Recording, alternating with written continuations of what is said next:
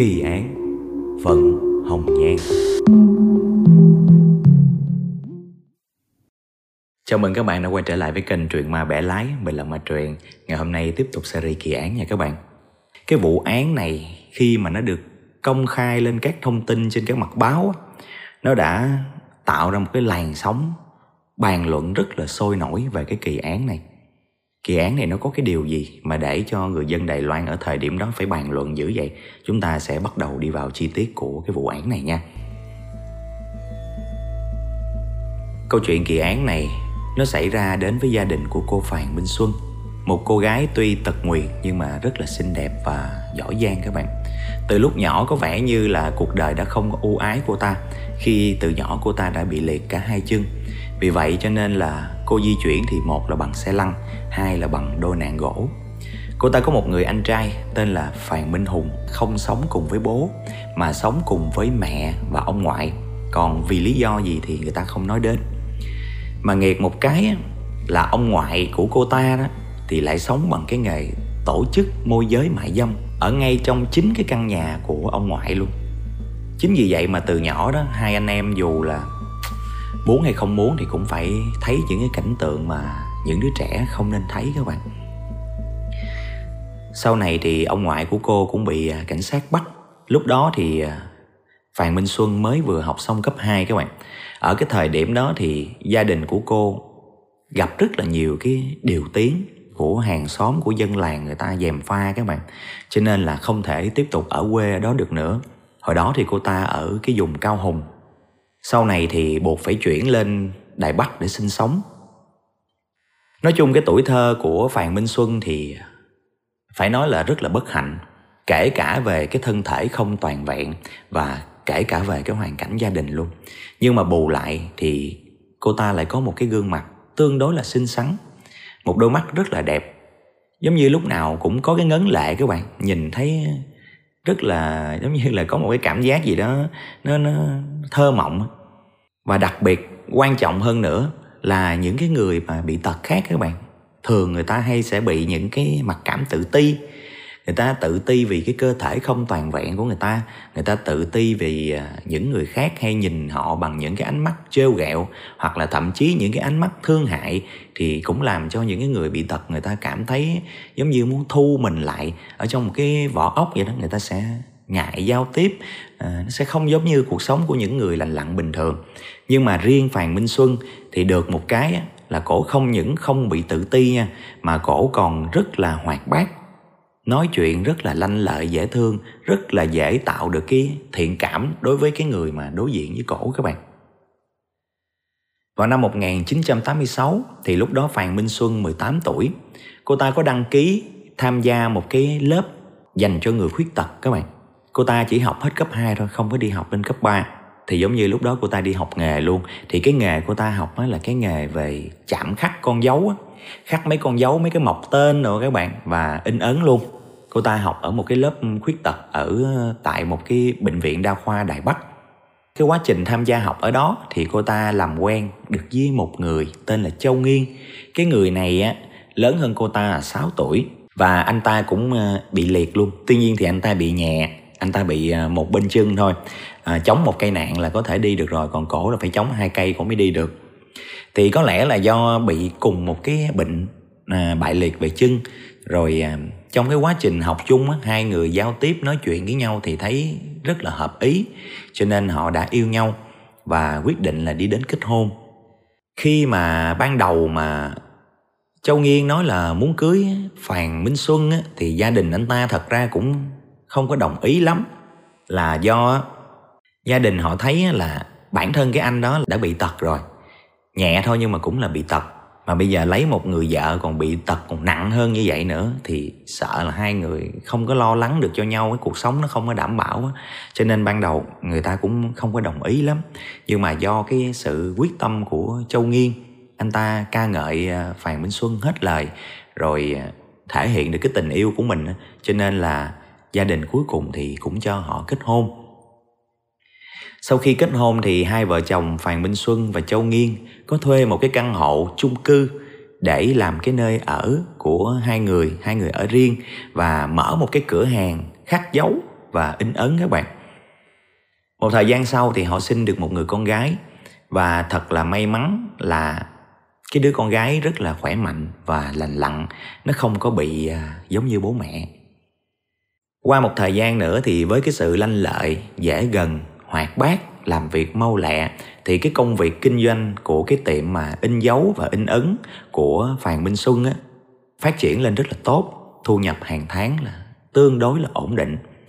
Tưởng như, cứ như vậy thì cuộc sống nó sẽ hạnh phúc viên mãn để bù đắp cho những cái năm tháng tuổi thơ bất hạnh của cô. Thì sự việc nó đã xảy đến các bạn. Vào năm 1992 vào thời gian khoảng cuối năm á, thì đột nhiên chồng cô ta là Chu Nghiên á, tự nhiên bỏ đi đâu mất tiêu luôn các bạn. Không tìm thấy luôn. Minh Xuân và gia đình lúc này rất là lo lắng và sau một thời gian tìm kiếm không được đã báo cảnh sát. Thì đối với cái vụ việc này cảnh sát giống như cũng không có để tâm lắm cho nên họ tìm kiếm như thế nào mà mãi đến thời gian sau vẫn không tìm thấy châu nghiên đâu hết các bạn. Và dần dần có vẻ giống như nó bị chìm chìm mà quên lãng á. Và từ khi cái người chồng của cô ta bỏ đi mất tâm như vậy thì cuộc sống của Phàn Minh Xuân tất nhiên là phải vất vả hơn nhiều rồi. Cô ta bị tật mà. Rồi vừa chăm sóc cửa hàng mà quan trọng là phải chăm sóc đứa con gái còn đang nhỏ của mình nữa. Còn về phía bên gia đình chồng thì từ đầu là đã cũng không thích cho con trai họ lấy cô ta rồi nói chung có cái gì để nó không thiện cảm. Rồi đến lúc sau chồng cô bỏ đi thì bên gia đình chồng nói rằng là do cô ta chăm sóc không tốt, làm cho người chồng giận dỗi mà bỏ đi luôn như vậy. Những cái chuyện đó là những cái chuyện rất là buồn, cô ta cũng chỉ có thể tâm sự được với lại những người bạn thân của cô ta thôi. Một thời gian sau nữa thì gia đình bên phía nhà chồng mới yêu cầu cô là đơn phương nộp đơn ly dị đi và giao cái quyền nuôi con lại cho bố mẹ chồng. Tại vì bây giờ con trai họ bỏ đi như vậy, người ta cũng không muốn dính líu tới cái cô này nhiều các bạn. Thì cực chẳng đã, cho nên cô ta cũng đã quyết định là đồng ý với ý kiến đó. Bởi vì nghĩ bố mẹ bên chồng vẫn còn lành lặn thì chăm sóc con của cô ta sẽ tốt hơn là cô ta. Còn cô ta thì bây giờ lo tập trung để phát triển cái tiệm này lên làm ăn kiếm cho thật nhiều tiền để sau này dùng cái tiền đó mà để lại cho con cô ta các bạn. Cho nên cô ta cũng đồng ý cái chuyện đó. Về sau thì cái công việc của cô ta càng ngày nó càng thuận lợi, càng ngày càng có nhiều khách hàng đến. Thứ nhất là làm việc uy tín, thứ hai là cổ nói chuyện rất là gần gũi, dễ thương. Cái cảm giác rất là thoải mái khi được làm việc với cổ các bạn. Cho nên cái tiệm nó càng ngày càng đông khách. Thì trong đó có một cái người khách tên là từ chí trung anh ta là một cái nhân viên bán ô tô các bạn. Thường hay qua lại bên ờ, cái tiệm của cô này lắm, qua để khắc dấu, in dấu rồi này nọ đó, rồi riết rồi đem lòng yêu phàn minh xuân luôn. Cái tình cảm của họ cũng dần dần phát triển theo một cái hướng rất là tích cực. Anh ta cứ lui tới miết ở bên cái tiệm của cổ chơi rồi ờ, hỗ trợ giúp đỡ cổ, rồi lâu lâu mời cổ đi ăn, lâu lâu mời cổ đi xem phim các thứ. Mà lúc nào cũng giống như kè kè bên cạnh á nhiều khi đi ngoài đường các bạn người ta nhìn ngó hay gì ảnh cũng không chú ý ảnh cũng không thèm để tâm ảnh cũng cõng cổ đi vòng vòng đến cái rạp chiếu phim hay là đi ăn gì đó. Nói chung là rất là ga lăng lịch thiệp các bạn. Tuy nhiên thì à, cái tình cảm này khi mà gia đình của chí trung phát hiện ra thì họ kịch liệt ngăn cản luôn. Bởi vì thứ nhất á, là chí trung lành lặn không có bị tật nguyền. Còn cái cô người yêu phàn minh xuân này á thì bị tật đã vậy còn có một đời chồng, rồi có một đứa con nữa chứ. Và một điều nữa là minh xuân còn lớn hơn chí trung tới 5 tuổi lần coi như là lái máy bay này hạng nặng luôn. Cho nên là gia đình của cô ta, nếu mà mình đứng về khía cạnh bố mẹ thì mình cũng dễ hiểu tại sao họ không đồng ý các bạn. Nói chung họ cũng ra sức cấm cản. Tuy là cấm cản như vậy, nhưng mà dường như là chí trung vẫn quyết tâm và vẫn một mực không có chịu rời xa Phạm minh xuân các bạn ở cái thành phố tân bắc tại đài loan á, nó có một cái à, núi nằm ở cái quận sông khê. Nó rất là đẹp. Mọi người thường đến đây để du ngoạn và tập thể dục. Chỉ có một điều người ta hay à, phản ánh hay cằn nhằn là ở bên cái, quanh cái sườn núi á, người ta hay quăng rác nhiều quá. Rác nó chất đóng ở đó làm mất cái mỹ quan và cũng như là, nói chung à, mùi miết thì cũng chưa nói, tại ở đó nó cũng thoáng đẳng nhưng mà đi tập thể dục lên ngắm cảnh mà nhìn sườn núi rác đến như vậy, người ta cũng phản ánh hoài. Nhưng mà đến ngày 13 tháng 10 năm 1995 các bạn, thì những cái đống rác ở bên sườn núi mà thường ngày người ta phàn nàn ở đó, nó lại đóng một cái vai trò rất là quan trọng. Ngày hôm đó có một cái người ở nơi khác đến, đang đi tản bộ ở trên núi cái lúc mà ngừng lại để uh, lấy nước suối ra uống rồi uh, lấy ống nhòm ra để uh, chiêm ngưỡng những cái cảnh quan ở xung quanh ngắm cảnh đó các bạn thì vô tình nó lướt qua chúng ngay dưới cái sườn núi các bạn. Thì lúc đó ổng mới thấy nó có cái gì đó một cái khối gì đó nó đen đen mà nhìn xa xa nhìn nó cái tướng nó giống hình người quá à thì ổng mới nghĩ là trời ai mà đi quăng nguyên cái con mannequin xuống cái sườn núi như vậy bộ hết chỗ bỏ hay sao? Quăng như vậy là hù chết mấy cái người yếu tim người ta nhìn người ta tưởng sát người thiệt là người ta, người ta yếu tim người ta chết làm sao? Thì ông muốn xác định lại ông mới vặn vặn cái nút ờ, chỉnh cái tiêu cự của ổng nhòm lại các bạn để nhìn xuống cho nó kỹ. Thì lúc mà ông nhìn xuống cận cảnh vô cái khối đó đó cái khối đen đen đó, đó thì ông mới biết là nó không phải là con mannequin các bạn mà nó là xác người.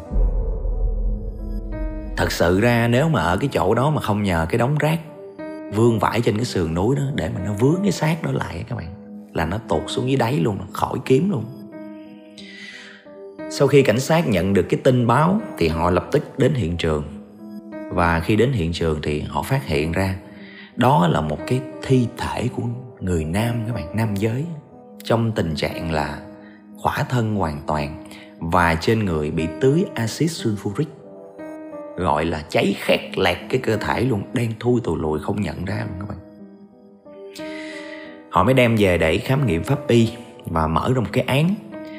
Pháp y cho biết rằng người ta phát hiện ra ở trên cổ nạn nhân có cái dấu vết bị siết cổ, tụ nhiều máu ở sau đầu, đặc biệt là ở bên trái ở trong miệng và ở trong thực quản của anh ta còn sót lại một lượng lớn thức ăn nè, rượu nè và cộng với lại thuốc ngủ dạng bột các bạn. Nó vẫn chưa tiêu hóa hết ở trong cái dạ dày của anh ta. Thì pháp y người ta nhận định rằng cái thời gian tử vong là khoảng từ 12 giờ đêm cho đến 1 giờ sáng của ngày vừa rồi và nguyên nhân chết là đầu tiên là bị bất tỉnh, sau đó là bị chết ngạt. Rồi mới bị tưới axit lên. Nói chung là đúng ra là rất là khó để đầu tiên là phải xác định được cái danh tính của nạn nhân các bạn. Đúng ra rất là khó đó. Nhưng mà không biết ừ, như thế nào mà có lẽ lúc mà hung thủ tưới axit lên người thì cái cơ thể nó bị phản ứng lại các cơ khớp nó bị cháy các bạn. Nó nó phản ứng lại thì các nhóm cơ nó cụp lại sao mà cái bàn tay một trong hai bàn tay nắm chặt lại vậy luôn nè. Thì vô tình đó, bảo vệ được những cái dấu vân tay mà. Pháp y tách ra thì họ tìm được cái dấu vân tay và từ cái dấu vân tay thì cái việc tìm ra danh tính của nạn nhân là điều rất là dễ dàng luôn. Và các bạn biết là cái nạn nhân đó là ai không? Nạn nhân nó chính là từ chí trung, người bạn trai nhỏ tuổi của phàn minh xuân đó các bạn. Sao tự nhiên anh ta chết trong một cái tình trạng đau đớn như vậy mà bị dục ngay sườn núi như vậy. Cảnh sát đã điều tra họ hàng và những người xung quanh có liên quan đến nạn nhân chí trung này. Thì gia đình họ cho biết là con trai của họ mới đi nghĩa vụ về, không có mối quan hệ nào nhiều, đi làm ở cái chỗ công ty bán ô tô. Và có một cái người yêu nhưng mà bị gia đình cấm cản, chính là Phạm Minh Xuân. Điều tra xung quanh ở những người ở công ty của Từ Chí Trung thì biết được rằng cái người mà trưởng cái chi nhánh đó đó có nghe từ Chí Trung báo rằng cái đêm ngày 12 tháng 10 á, là trước một ngày xảy ra vụ án á, thì từ Chí Trung đã có báo với lại à, người ta gọi là tạm gọi là quản lý đi là có hai người khách muốn mua xe ô tô mà số lượng trên hai chục chiếc lận rất là nhiều cho nên là muốn dắt họ đi để tiếp đãi giao lưu sẵn là à, nói thêm về các chiết khấu các ưu đãi để tại vì họ mua số lượng lớn mà. Cho nên xin phép là tối hôm đó đi với lại những cái người khách đó. Và từ đó là ngày hôm sau phát hiện ra Chí Trung đã chết luôn các bạn. Khi cảnh sát đến hỏi Phàn Minh Xuân có biết gì về cái này không thì khi nghe tin của từ Chí Trung chết thì cô ta cũng bàng hoàng cực độ cô ta chỉ nói là, thật sự cô ta cũng không thể biết được do là cái thời gian vừa rồi gia đình cấm cản hoặc các thứ, cho nên là hai người cũng ít gặp mặt, cổ cũng chủ động né tránh ảnh để tránh cái tình cảm nó nó lớn thêm rồi lại khó khi mà gia đình của ảnh không có đồng ý như vậy. Thì tạm thời những cái lời khai thu thập được là như vậy. Khi tiếp tục điều tra thì cảnh sát lại phát hiện thêm rằng 9 giờ tối ngày hôm đó từ chí trung có nhận được một cái tin nhắn mà tin nhắn này không phải gọi điện thoại nhắn điện thoại các bạn mà là à, tin nhắn qua cái máy nhắn tin á, thì anh ta mới gọi lại cho một cái người bạn ở cái chỗ chi nhánh của anh ta đó là rủ cái người bạn đó tới tiếp khách luôn ở đây đang vui gặp hai ông khách này cũng sập muốn tới để à, hỗ trợ tiếp khách rồi các thứ á. nhưng mà lúc đó 9 giờ tối rồi cái cái anh đó ảnh bận ảnh ở nhà rồi anh không có đi được nữa, cho nên đã từ chối. Và lúc đó thì người đó cũng kịp nghe, lúc mà gọi đến nhậu chung mà thì biết là ở một cái quán karaoke. Thì cảnh sát mới đến điều tra cái quán karaoke đó. Khi đến cái quán đó để điều tra hỏi thăm thì thật ra bữa đó khách khứa cũng đông lắm. Say xỉn gì đó, cái chuyện nó diễn ra bình thường ở mấy quán karaoke, cho nên người ta cũng không có để ý đâu. Nhưng mà hên một cái như thế nào đó cái tiệm karaoke đó đó. Hồi trước đây á, là không có camera nhưng mà từ lúc nó xảy ra một số cái vụ tính tiền bị thất thoát các thứ thì ông chủ ông mới lắp một cái camera.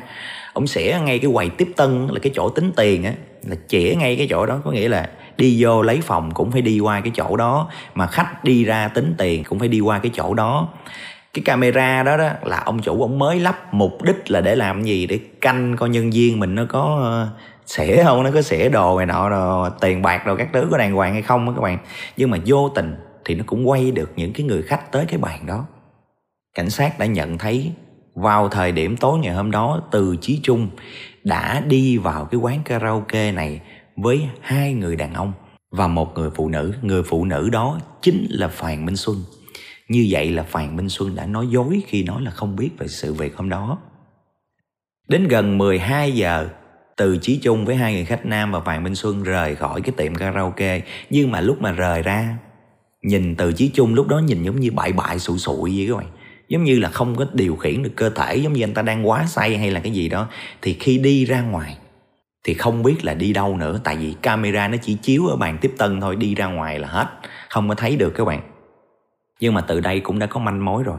Và Phạm Minh Xuân rõ ràng là đang che giấu một điều gì đó nhưng người ta không có lụm Phạm Minh Xuân trước các bạn. Người ta lụm hai cái người khách mà đi chung với từ chí chung vô karaoke đó. Lụm trước. Lụm về khi mà nói á, là cái người bữa đi karaoke với mấy anh á, là từ chí chung á, đã bị chết tưới axit và sát quăng ở ngay cái sườn núi ở sông khê á. Hai cái người đó tá quả tâm tinh các bạn khai hết luôn. Tại vì như vậy nè, hai cái người đó không hề có ý định là giết người, mà họ chỉ nhận sự nhờ cậy của một người là chuốt say cho từ chí chung. Và cái người nhờ cậy đó là ai? Chính là phàn minh xuân các bạn. Bởi vì hai cái người bạn đó chỉ nhận lời nhờ cậy như vậy thôi và không nghĩ hậu quả nó như vậy. Cho nên khi mà nghe đến chết người là họ khai hết. Họ khai rằng sau đó cùng với Hoàng Minh Xuân đưa Chí Trung ra ngoài và đưa lên chiếc xe ô tô. Trong chiếc xe ô tô đó là hai người đang chờ sẵn. Một người là em trai của Phàn Minh Xuân, là Phàn Minh Hùng. Còn một người nữa tên là Trịnh Lân Vĩ. Cái người Trịnh Lân Vĩ này là ai thì lát nữa mình sẽ nói cho nó rõ cho các bạn biết luôn. Và như vậy là cả năm cái người đó đều bị đưa về cơ quan để điều tra một lượt hết. Tất nhiên là phải tách tách ra để mà thẩm vấn rồi và cuối cùng trước ừ, rất là nhiều thứ những cái lời khai cũng như những bằng chứng ngoại phạm của những con người ở đó không có thì đã xác định chính Phàn Minh Xuân là người chủ mưu để giết chết từ Chí Trung các bạn. Trước đó là Phàn Minh Xuân đã nhờ hai người bạn như đã nói là chuốt say thôi, nhưng mà chuốt rượu thì chừng nào mới say. Cho nên Phàn Minh Xuân đã nghiền 12 viên thuốc ngủ ra để cho hai cái người bạn đó trộn vô trong cái rượu của từ chí trung uống, cho nên từ chí trung mới giống như là giặt dẹo như vậy, giống như mất điều khiển cơ thể.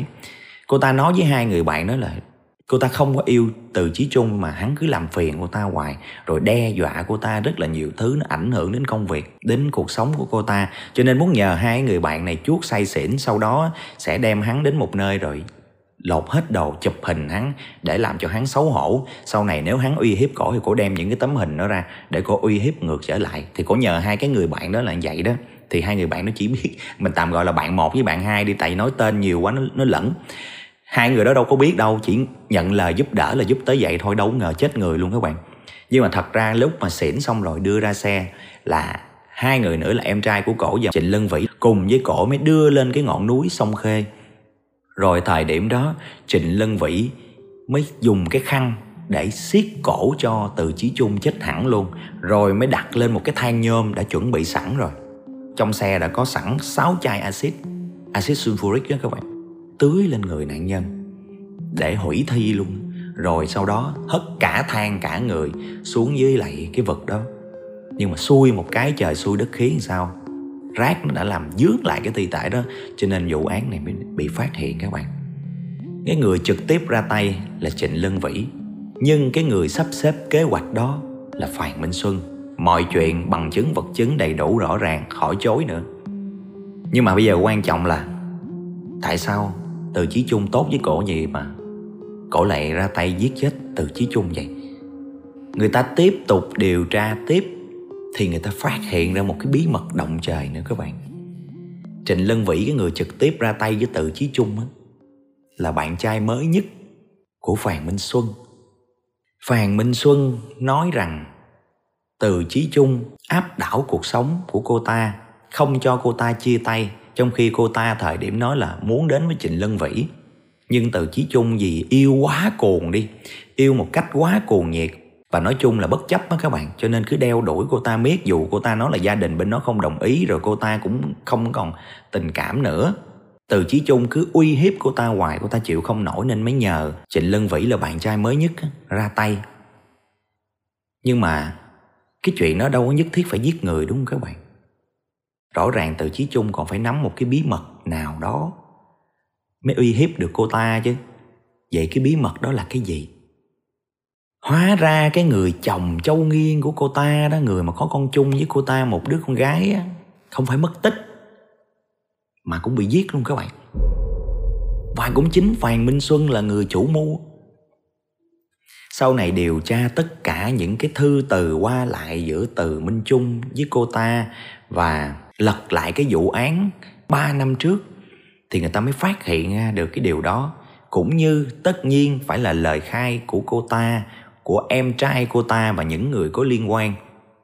Thật ra 3 năm trước là từ Chí Trung á, đã có một cái mối quan hệ mập mờ với lại Phàn Minh Xuân rồi. Lúc đó Phàn Minh Xuân đang có chồng các bạn thời điểm đó Phàn Minh Xuân thường xuyên tâm sự rằng chồng của cô ta mới đầu rất là tốt nhưng mà sau khi sanh được một đứa con rồi cổ thì lo làm ăn còn chồng cổ thì tự nhiên lại đổ đốn. Cờ bạc rượu chè rồi thường xuyên đánh đập cổ làm cho cái cuộc sống của gia đình cổ giống như là ở trong địa ngục. Những cái chuyện đó cổ tâm sự hết với từ chí chung. Thì thời điểm đó từ chí chung mới 19 20 tuổi à nhỏ hơn cổ 5 tuổi mà mới lớn. Thấy cái người yêu của mình cái người mình yêu á, bị người ta hiếp đáp như vậy bị người ta đánh đập như vậy thì không cam tâm. Cho nên nảy sinh ý định là phải giải thoát cái chuyện này cho cô người yêu. Thì giải thoát bằng cách nào? Cô người yêu cổ mới gợi ý cách là giết chết chồng cổ và vào cái ngày mà chồng của ta mất tích cô ta dùng cái người anh tên là Phàn Minh Hùng. Làm bộ nói có một người bạn từ phương xa người bạn đó chính là từ Chí Trung đến nhậu với anh chị à, để à, hỏi thăm công chuyện này nọ các thứ sau này định làm ăn ở Đài Bắc. Thì bốn người mới đi nhậu với nhau. Thì sau khi đi nhậu xong do đô của ông chồng Châu Nghiên này à, yếu cho nên xỉn cũng nhanh lắm. Sau khi xỉn xong thì ba cái người này mới đưa Châu Nghiên lên xe. Và lúc đó thì từ chí trung là người đã siết cổ chết châu nghiên ở trên xe các bạn. Vậy mà sau này từ chí trung lại bị trịnh lân vĩ siết cổ ngược lại các bạn thấy cái mô tiếp nó y chang nhau một cách như vậy sau đó những người đó mới lái xe chở thẳng về cái quê của cô Phạm Minh Xuân này là ở Cao Hùng rồi chôn ở sau cái vườn nhà cũ, cái chỗ mà hồi xưa đã từng là cái động cái động mại dâm của ông ngoại của ta tổ chức các bạn chôn ngay đó luôn. Sau này cảnh sát đã đào lên và đúng là có thi thể của Châu Nghiên ở đó các bạn. Còn cái vấn đề cổ khai là như vậy, là chồng cổ đánh đập hành hạ cổ, thì thật ra chuyện này không có đối chứng được các bạn. Chồng cổ cũng chết rồi. Cái người ra tay với chồng cổ trở thành nạn nhân thứ hai mới đây luôn rồi không có đối chứng được. Nhưng tội danh giết người thì vẫn thành lập. Và vì từ chí chung cái lúc mà sau sau khi thực hiện cái vụ án giết chết chồng Phạm Mỹ Xuân xong, đi nghỉ vụ quân sự hết 2 năm, quay trở về lại thì vẫn còn giữ cái tình yêu thương với lại Phạm Minh Xuân các bạn khi còn ở quân đội là mỗi một ngày anh ta viết cho Phạm Minh Xuân một cái bức thư. Có những bức thư chưa được gửi luôn, thì anh ta giữ làm kỷ niệm để ở nhà, các bạn, thì cảnh sát cũng tìm thấy. Và từ trong đó nó cũng lòi ra hết những cái chuyện đó. Có nghĩa là từ chí chung, sau khi trở về thì lúc đó, cái bà Phạm Minh Xuân này bà đang yêu một người khác là Trịnh Đơn Vĩ. Cho nên bà lạnh nhạt với từ Chí Chung, mà Chí Chung thì yêu theo kiểu, mới lớn yêu kiểu mà cuồng nhiệt quá, nói chung cũng là một cái con người rất là cuồng nhiệt trong cái yêu đương và rất là yêu Phạm Minh Xuân một cách say đắm các bạn. Cho nên đâu có chịu buông tha. Mà Phạm Minh Xuân cứ né né né hoài. Thì hắn mới chơi tới cái chiêu là nếu mà bây giờ mà cứ né tránh hắn mà không tiếp tục cái quá trình yêu đương với hắn, thì từ chí chung sẽ khai ra hết tất cả cái chuyện cô ta chủ mưu, giết chết chồng cô ta như thế nào. Đi tù hết không có ai có cái kết quả tốt đẹp gì hết thì lúc đó phạm minh xuân mới nói chuyện lại với người yêu ở cái thời điểm đó. Biết được bí mật của em như vậy vậy, các thứ. Bây giờ mà không giết hắn, cả đời này em phải lệ thuộc hắn và không thể nào ở bên anh được. Và cuối cùng thì đã lập ra một cái mưu kế giết chết và hủy xác của từ chí chung như vậy các bạn.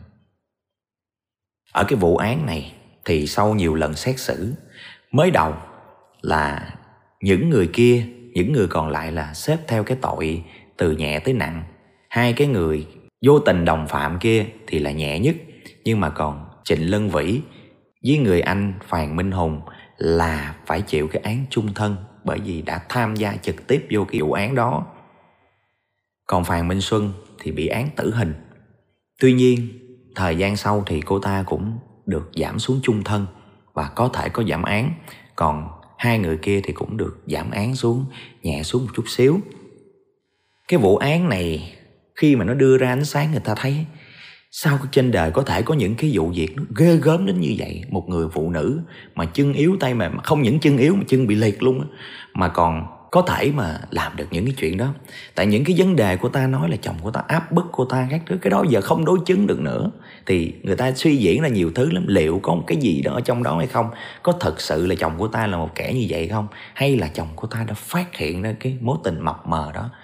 Để rồi phải ra tay. Cùng người yêu giết chồng.